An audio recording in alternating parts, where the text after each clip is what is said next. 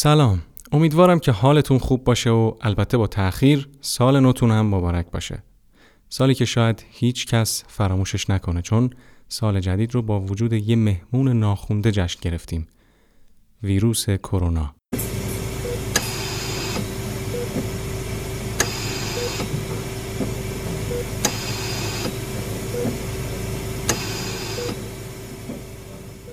وقتی همه دنیا داشتن خودشون رو برای جشن سال نو میلادی آماده می‌کردن مسئولین بیمارستانی در ووهان پی به وجود ویروسی بردن که امروز با وجود گذشت تقریبا بیش از چهار ماه همه کره زمین رو درگیر خودش کرده. این ویروس که دیگه حد و مرزی نداره و به اصلی ترین دغدغه دنیای امروز تبدیل شده، زندگی بشر رو مختل کرده. While the coronavirus continues to spread in South America, Colombia is one of a number of countries that have imposed restrictions to try to reduce India's coronavirus hotspot. Through drones, In der Bekämpfung police, des Coronavirus scams, habe Deutschland einen zerbrechlichen We are not Zwischenerfolg ready for erreicht. it and there is Das no way sagte we can contain it and Bundeskanzlerin I am Angela really Merkel scared am personally as a doctor. ویروس کووید 19 یا همون ویروس کرونا عامل این اختلال تو زندگی بشره اما اولین اپیدمی نیست که بشر رو با چالش جدی روبرو کرده بلکه در طول تاریخ موارد مشابهی وجود داره که یه ویروس همهگیر شده و حتی منشأ انقلاب و تغییرات سیاسی و اجتماعی رو فراهم کرده ما در جدیدترین قسمت از پادکست زومید که البته یه مجموعه دو اپیزودی هم هست به بررسی تاریخ همهگیری هایی رفتیم که بشر در طول تاریخ باش دست و پنجه نرم کرده. قسمت اول کاملا اختصاص داره به تاون. چرا که تا حدود 120 سال پیش عاملش هنوز پیدا نشده بود. در قسمت دوم پادکست به سراغ اپیدمی هایی میریم که حتما بعضیاش مثل ابولا، آنفولانزا و سارس و این آخری کرونا یا کووید 19 براتون آشناست. من علیرضا پنجشیری هستم. سناریوی این قسمت رو احمد صبحانی تهیه کرده. بریم ببینیم بشری که امروز با همهگیری ناشی از کووید 19 روبرو شده چند بار تا چنین وضعیتی پیش رفته و این همهگیری ها چه آثار اجتماعی، سیاسی و فرهنگی رو به جا گذاشتن.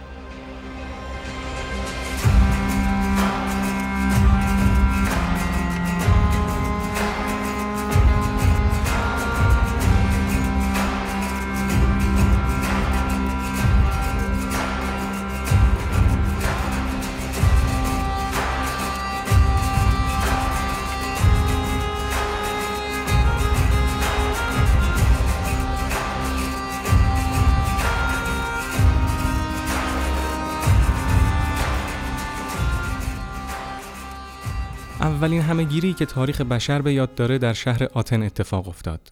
در اسناد تاریخی عامل این همهگیری plague ثبت شده که به معنی طاعون هست. اما میشه گفت که احتمالا این بیماری طاعون نبوده. چرا که در گذشته از واژه plague برای هر همهگیری استفاده می شده. بعضی از اسناد دلیل اولین همهگیری رو حصبه عنوان کردن. بین سالهای 431 تا 404 قبل از میلاد مسیح بین دو شهر مهم یونان یعنی آتن و اسپارت سلسله جنگ هایی در گرفت که به جنگ های پلوپونز معروفه. اولین دوره این جنگ ها بین سال 431 تا 421 قبل از میلاد مسیح رخ داد. هرچند که خیلی آتن رو به واسطه قدرتی که تو نبرد دریایی داشت برنده می‌دونستن. اما قبل از اینکه کار به جنگ دریایی برسه همهگیری دو سوم از جمعیت آتن رو کشت و همین موضوع منجر به شکست این شهر شد. پریکلس که اون زمان به نوعی زمامدار سرزمین آتن بود می‌دونست روی زمین هیچ وقت نمی‌تونه حریف اسپارتا بشه و باید تو دریا با اونها مقابله کنه. برای همین تمام مردم رو به دژ تسخیر ناپذیر آتن برد و اجازه نداد کسی خارج از حصارها به جنگ با اسپارتها مشغول بشه. اما در سال 429 قبل از میلاد بیماری درون حصار به سراغ مردم آتن رفت تا جایی که تنها توی دو سال بین 70 هزار تا 100 هزار آتنی به خاطر این بیماری کشته شدن. اما مهمتر از همه کشته شدن پریکلس در اثر این بیماری بود.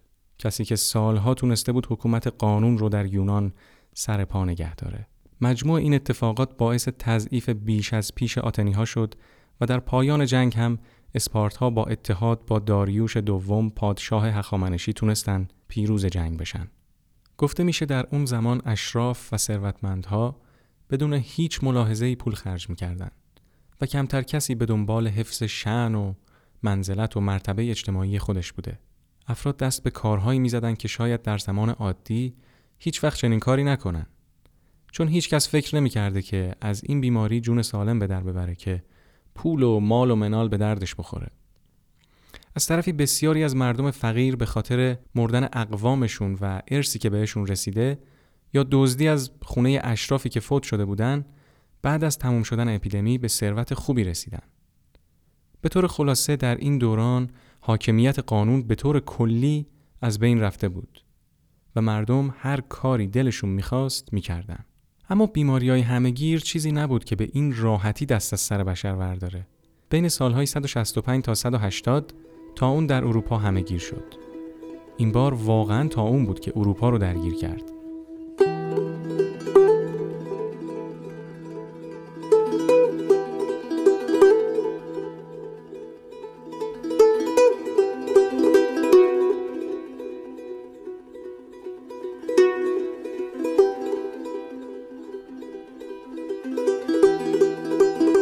دلیل اطمینان از اینکه بیماری مورد نظر تا اون بوده وجود پزشکی به اسم جالینوس در اون دوره است که ما رو با این بیماری بیشتر آشنا کرده. بیماری این دوره به تاون آنتونی یا تاون جالینوس معروفه. چون جالینوس کسی بوده که این بیماری رو با تمام جزئیات شهر داده. تخمین کشته شده ها در اثر این بیماری 5 تا 10 میلیون نفره که با توجه به جمعیت اون زمان روم تقریبا نیمی از جمعیت روم رو شامل می شده. قضیه از این قراره که در مرزهای شرقی امپراتوری روم قبایل صحرانشینی زندگی می‌کردند که به هونها یا خیونها معروف بودند و از اونجایی که هیچ کشور در همسایگی روم نبوده که رومی ها بهش حمله نکنن در این مورد هم استثناء قائل نشدن و به هونها حمله کردند.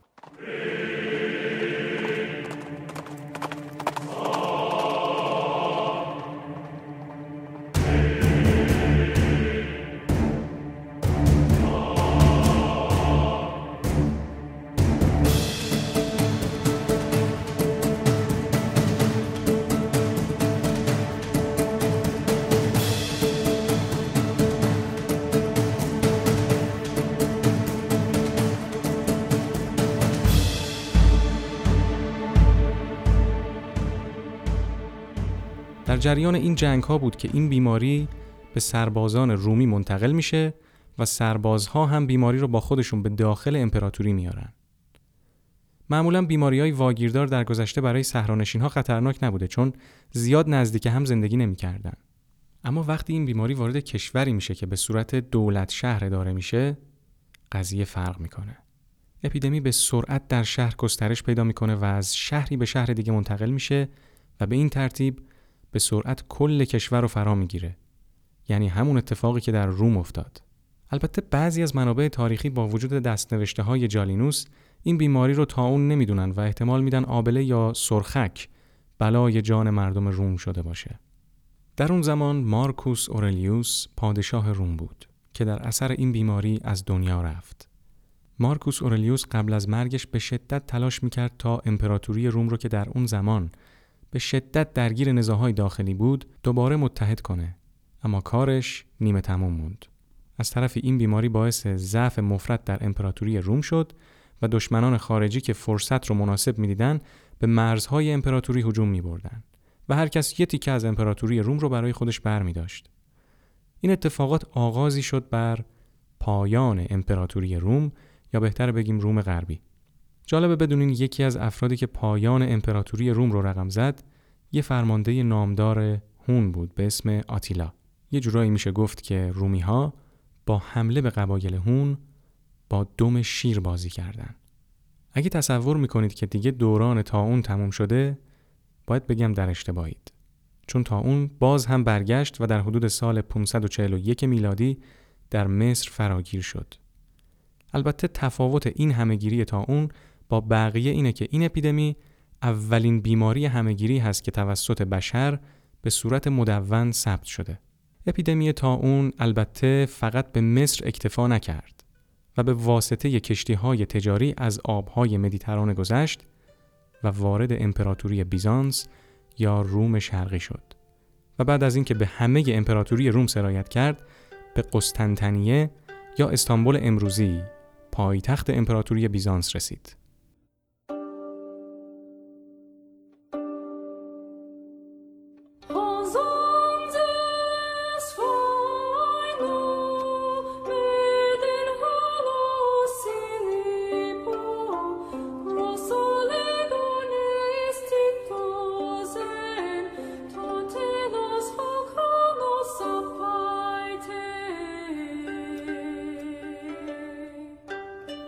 قسطنطنیه تقریبا از بیماری نابود شد. گفته میشه در اوج این بیماری روزانه ده هزار نفر توی قسطنطنیه کشته می شدن. بعدها با کشف باکتری عامل این بیماری مشخص شد این بیماری همون تاونه و اولین همهگیری شدید تاون هست که گزارش شده. اسمش رو هم گذاشتن تاون جاستیانی که برگرفته از اسم پادشاه اون زمان بیزانس یعنی جاستیان یکم گرفته شده. تاون جاستیان دو قرن به طول کشید. و توی این دوران بین 25 تا 50 میلیون نفر رو از بین برد که میشه چیزی بین 13 تا 26 درصد کل جمعیت شناخته شده جهان در اون زمان. کاهش جمعیتی که در اثر این بیماری به وجود اومد باعث کاهش تولیدات محصولات کشاورزی شد و همین امر باعث شد که قحطی هم به امپراتوری بیزانس وارد بشه. جنگ های جاستیان هم از طرفی باعث شده بود فشار مضاعفی روی مردم بیاد. در اون زمان امپراتوری بیزانس توی شمال آفریقا در منطقه‌ای به اسم کارتاژ با وندال ها می جنگید. در ایتالیا با پادشاهی استروگوت می جنگید. و در شرق امپراتوری هم مشغول جنگ با امپراتوری ساسانی بود. جاستیان حتی با وجود کشته شدن تعداد زیادی از مردم نه از جنگهاش دست کشید و نه رحمی نسبت به کشاورزایی که به سختی داشتن زندگیشون رو میگذروندن نشون داد. حتی اون زمان وقتی خسرو انوشیروان فهمید که در امپراتوری بیزانس تا اون شیوع پیدا کرده به سمت ایران شهر عقب نشینی کرد تا مانع شیوع تا اون توی ارتشش بشه اما جاستیان دستور تعقیب لشکر ساسانیان رو داد و در نهایت هم شکست خورد و دست از پا درازتر برگشت. تا اون جاستیانی و ظلم مفرت جاستیان در مورد مردمش باعث نارضایتی شدیدی شده بود. جاستیان حتی برای تأمین مخارج جنگهاش یه قانونی رو تصویب کرده بود که طی اون میراث افرادی که در اثر تاون مرده بودن باید به امپراتور می رسید.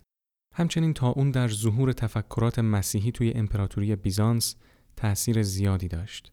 کاهش قدرت امپراتوری به مسیحی ها اجازه داد بدون ترس از سرکوب توسط حاکمیت شروع به ترویج تفکرات مسیحی کنند. چند دهه بعد دین مسیحیت تبدیل به دین اکثریت مردم توی امپراتوری بیزانس شد و امپراتوری کنستانتین هم به عنوان اولین پادشاه روم شرقی به مسیحیت گروید.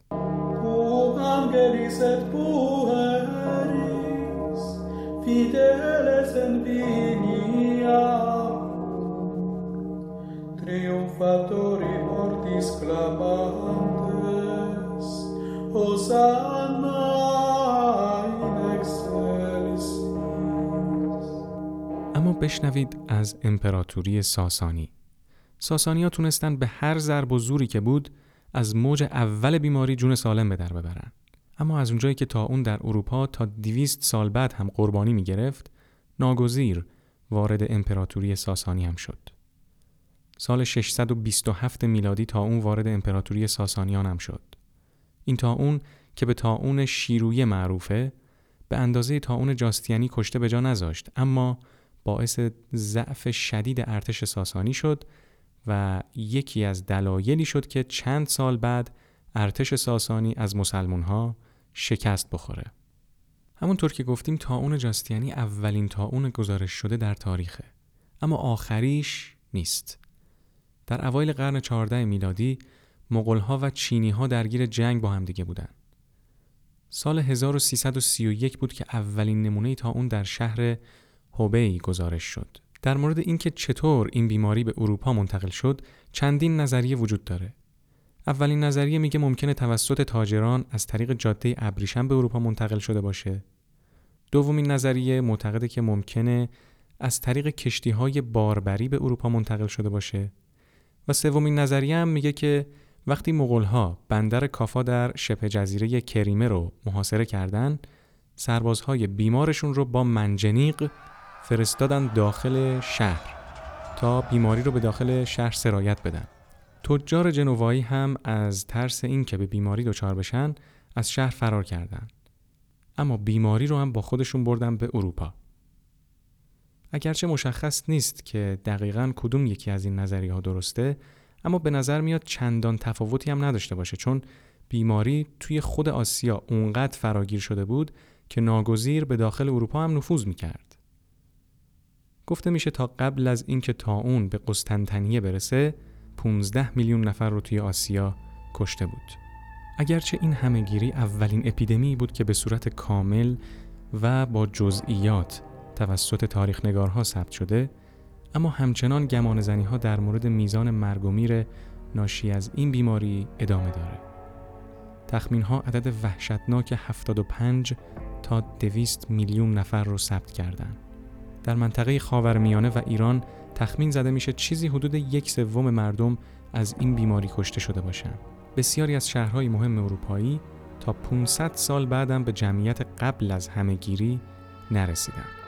طبق گزارش ها تا اون در اکتبر سال 1347 وارد بندر جنوا شد و به سرعت پخش شد و به ونیز رسید. بعد از بندر ونیز به بندر مارسی سرایت پیدا کرد. تا اون با سرعت کل فرانسه رو در بر گرفت. و بعد در ماه جولای وارد اسپانیا شد و تا جوان 1348 به پرتغال و انگلستان هم رسیده بود. در بین سالهای 1348 تا 1350 میلادی بیماری به آلمان، اسکاتلند و اسکاندیناوی هم سرایت کرد. در سال 1349 توسط یک کشتی به ایسلند رفت و سرانجام در سال 1351 روسیه رو هم درگیر خودش کرد. دلیل سرعت فراگیری بیماری رونق تجارت در اون زمان بود. به همین خاطر مناطقی که تجارت کمتری با سایر اروپایی ها داشتن مثل ایالت باسک در اسپانیا یا مناطقی که امروز به اسم بلژیک و هلند می‌شناسیم آسیب خیلی کمتری از تا اون دیدن. مرگ سیاه دقیقا در زمانی اتفاق افتاد که اروپا در حال پیشرفت و ترقی بود. تجارت به شدت رونق گرفته بود. و کشتی های تجاری از اقصا نقاط دنیا می اومدن و می رفتن. اما این تا اون باعث شد که اروپا یک پسرفت داشته باشه و به دام قحطی و مریضی بیفته. اما از اون طرف بعد از این تا اون سلسله وقایعی رخ داد که در نهایت به انقلاب صنعتی منجر شد.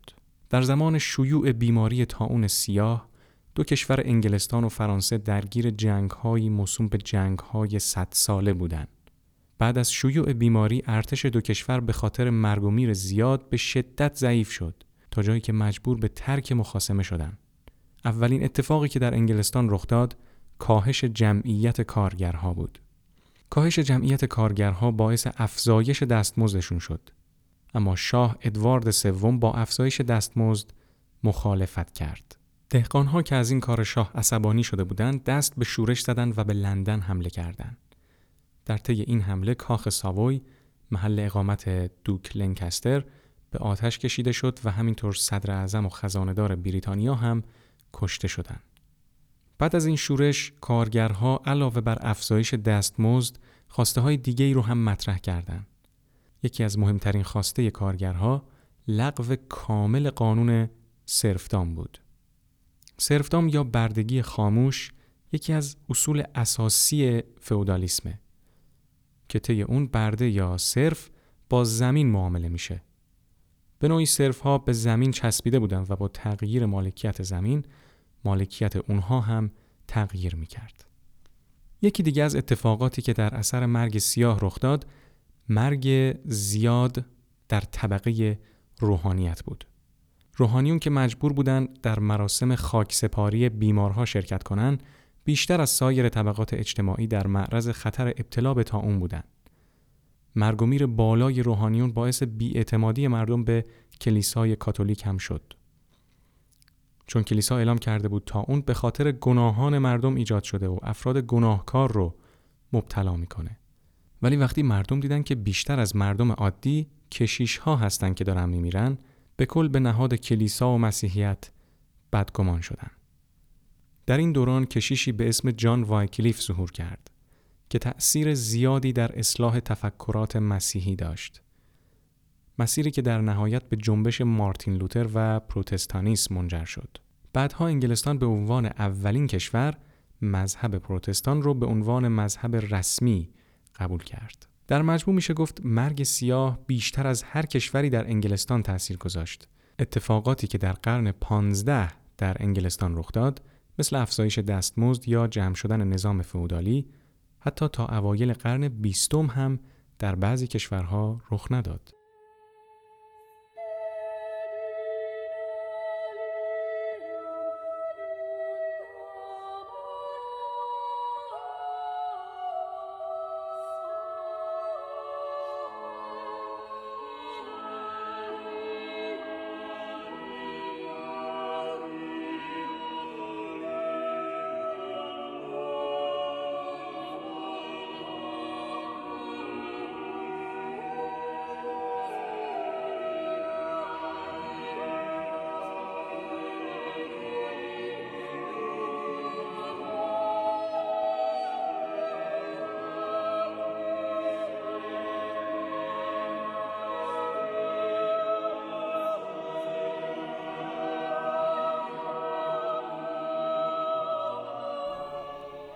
به اعتقاد مورخین یکی از دلایلی که باعث شد انقلاب صنعتی توی انگلستان زودتر از مابقی جهان اتفاق بیفته ریشه در تاون سیاه و اتفاقاتی که بعدش افتاد همینطور نحوه مدیریت این اتفاقات توسط انگلیسی ها داره. اما تاون به سرزمین پارس یا همون ایرانی که الان توش زندگی می‌کنیم هم رسید.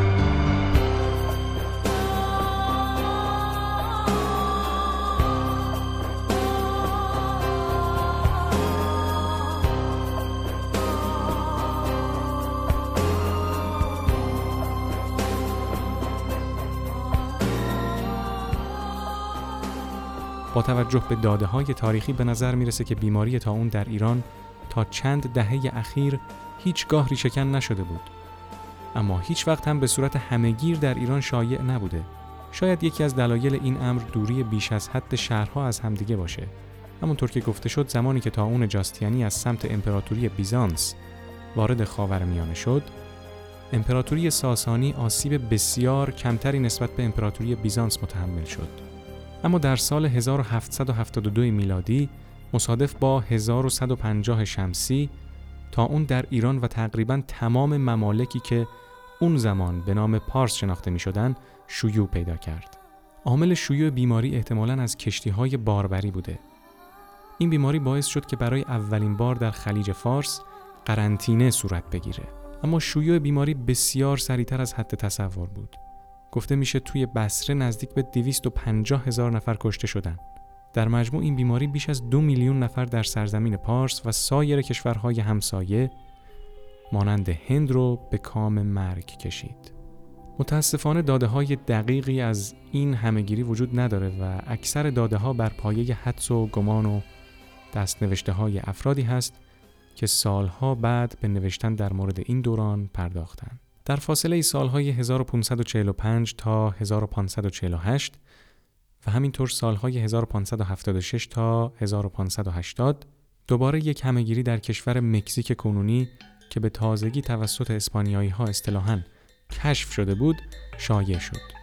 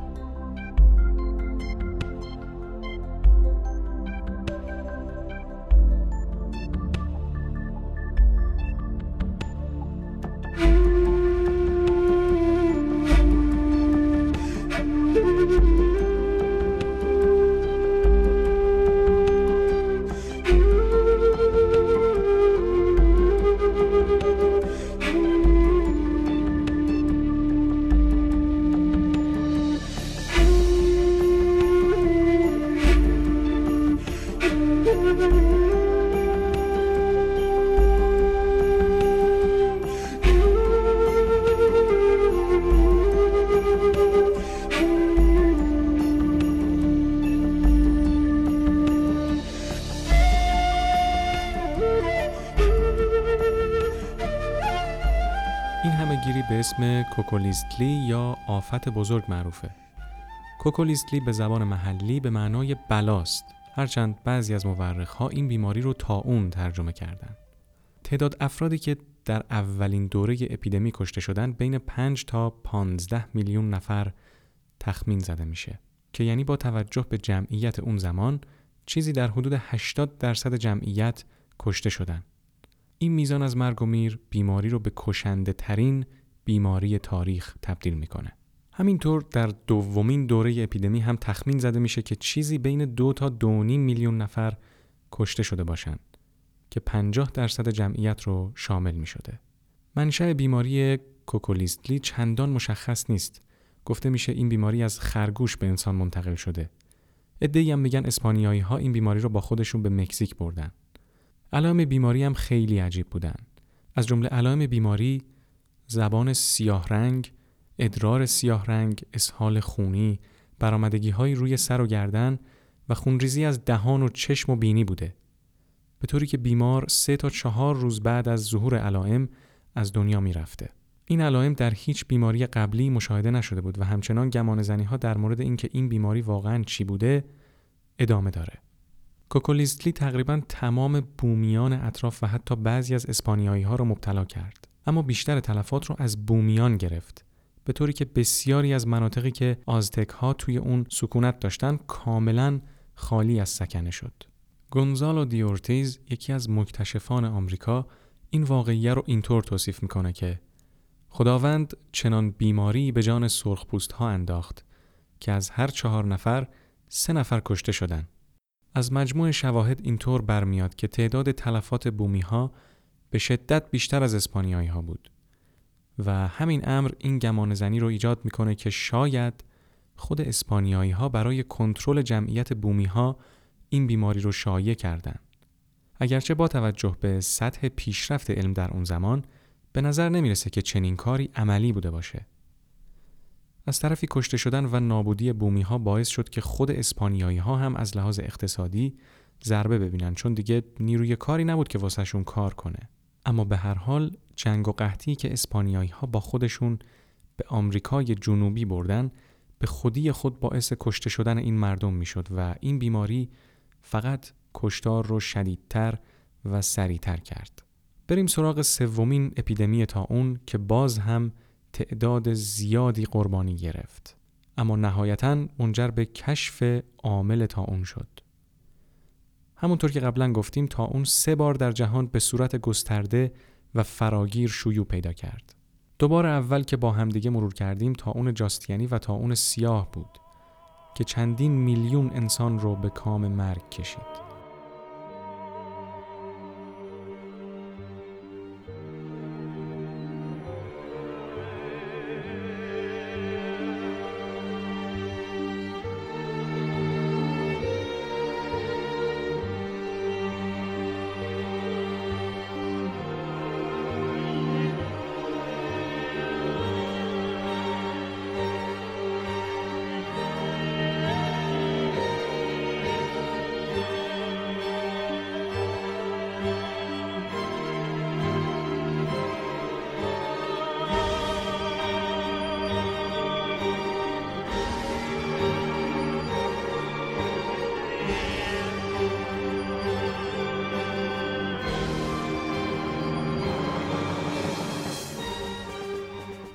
سومین شیوع اون در تاریخ در سال 1855 در چین شروع شد.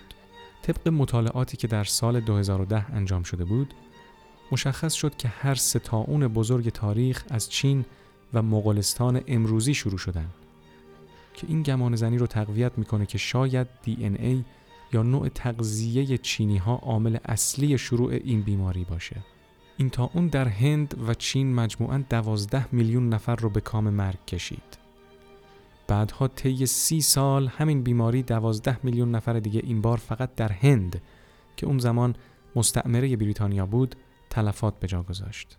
طبق گفته سازمان سلامت جهانی این همهگیری تا سال 1960 همچنان قربانی می گرفت. اگرچه تعداد قربانیان به سالانه 200 نفر کاهش پیدا کرده بود. شیوع این تاون در نهایت منجر به کشف باکتری یرسینیا پستیس شد که عامل بیماری تاون شناخته میشه. اسم این باکتری به احترام کاشف اون یعنی آقای الکساندر یرسین یرسینیا گذاشته شده. الکساندر یرسین موفق شد تا سال 1894 این باکتری رو کشف کنه. بیماری تاون توسط کک هایی که در بدن جوندگان خصوصا موشها زندگی می‌کنن منتقل میشن. وقتی ککی که حامل این بیماریه یه موش رو نیش می‌زنه اون موش رو آلوده می‌کنه. و وقتی سایر کک ها هم اون موش رو نیش می‌زنن بیماری به اون کک ها هم منتقل میشه. و حالا کک های جدید ناقل بیماری میشن. تأثیر اولیه تا اون روی خود موش هاست و اول اونها رو از بین می‌بره. برای همین قبل از شیوع تا اون معمولا جمعیت موش ها کم میشه. وقتی موش ها کم میشن کک ها ناگزیر به دنبال یک میزبان جدید میگردن و به سمت انسان ها میرن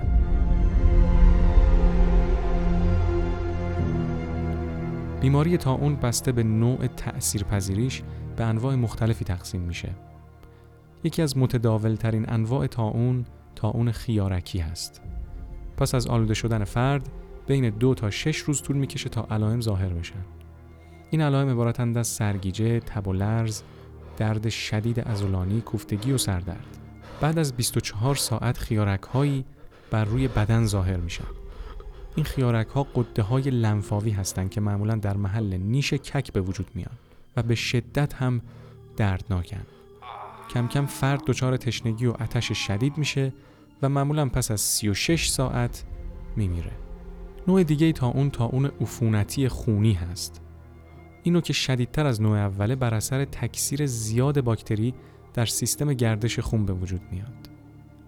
در این نوع بیماری خیارک ها بسیار ریزتر از نوع اول هستند به طوری که ممکن اصلا دیده نشن. باکتری بعد از آلوده کردن سیستم گردش خون باعث تورم دریچه قلب، افت فشار خون و نابودی کبد و تحال و در نهایت مرگ فرد میشه. نوع سوم و نادرتر تا اون تا اون ریوی هست. اگرچه این نوع خیلی نادره اما از دو نوع قبلی خطرناکتره چون با آلوده کردن ریه می‌تونه میزان واگیرداری بیماری رو به شدت بالا ببره. این نوع تا اون وقتی رخ میده که باکتری گرسینیا پستیس مستقیما از فرد بیمار به ریه فرد سالم وارد بشه. این انتقال می‌تونه از راه ذرات آب معلق در هوا که از طریق سرفه یا تنفس فرد بیمار به وجود اومده منتقل بشه یا از طریق لباس یا مایعات یا هر چیز دیگه ای که بتونه مستقیما وارد ریه شخص بشه منتقل بشه. در این حالت دوران نهفتگی چند ساعت بیشتر طول نمی‌کشه. از علائمش میشه به تب، سرفه شدید، اختلال در تنفس و استفراغ خون چرکین اشاره کرد. فرد بیمار حتی ممکنه به کما هم بره. اینو تا اون حتی با وجود آنتیبیوتیک های موجود امروزی هم خطرناکه و می‌تونه کمتر از سه روز فرد بیمار رو از پا در بیاره.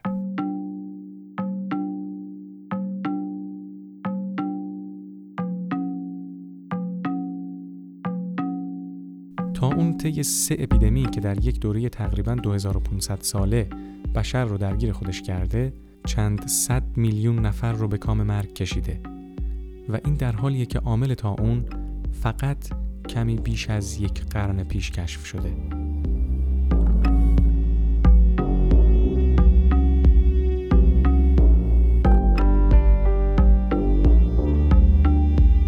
در اولین قسمت از پادکست همهگیری های تاریخ بشر طاعون رو بررسی کردیم که تاثیر بسیار عمیقی در تاریخ بشر داشته. در اپیزود بعدی از این مجموعه به سراغ سایر همهگیری ها خواهیم رفت که با یکیش همین روزا دست به گریبانیم. پادکست زومیت رو در پلتفرم های مختلف از جمله گوگل پادکست، اپل پادکست و نوار دنبال کنید تا از انتشار جدیدترین اپیزودها با خبر بشید. هر گونه انتقاد، پیشنهاد و یا نظری هم داشتین در قسمت نظرات با ما در میون بذارین.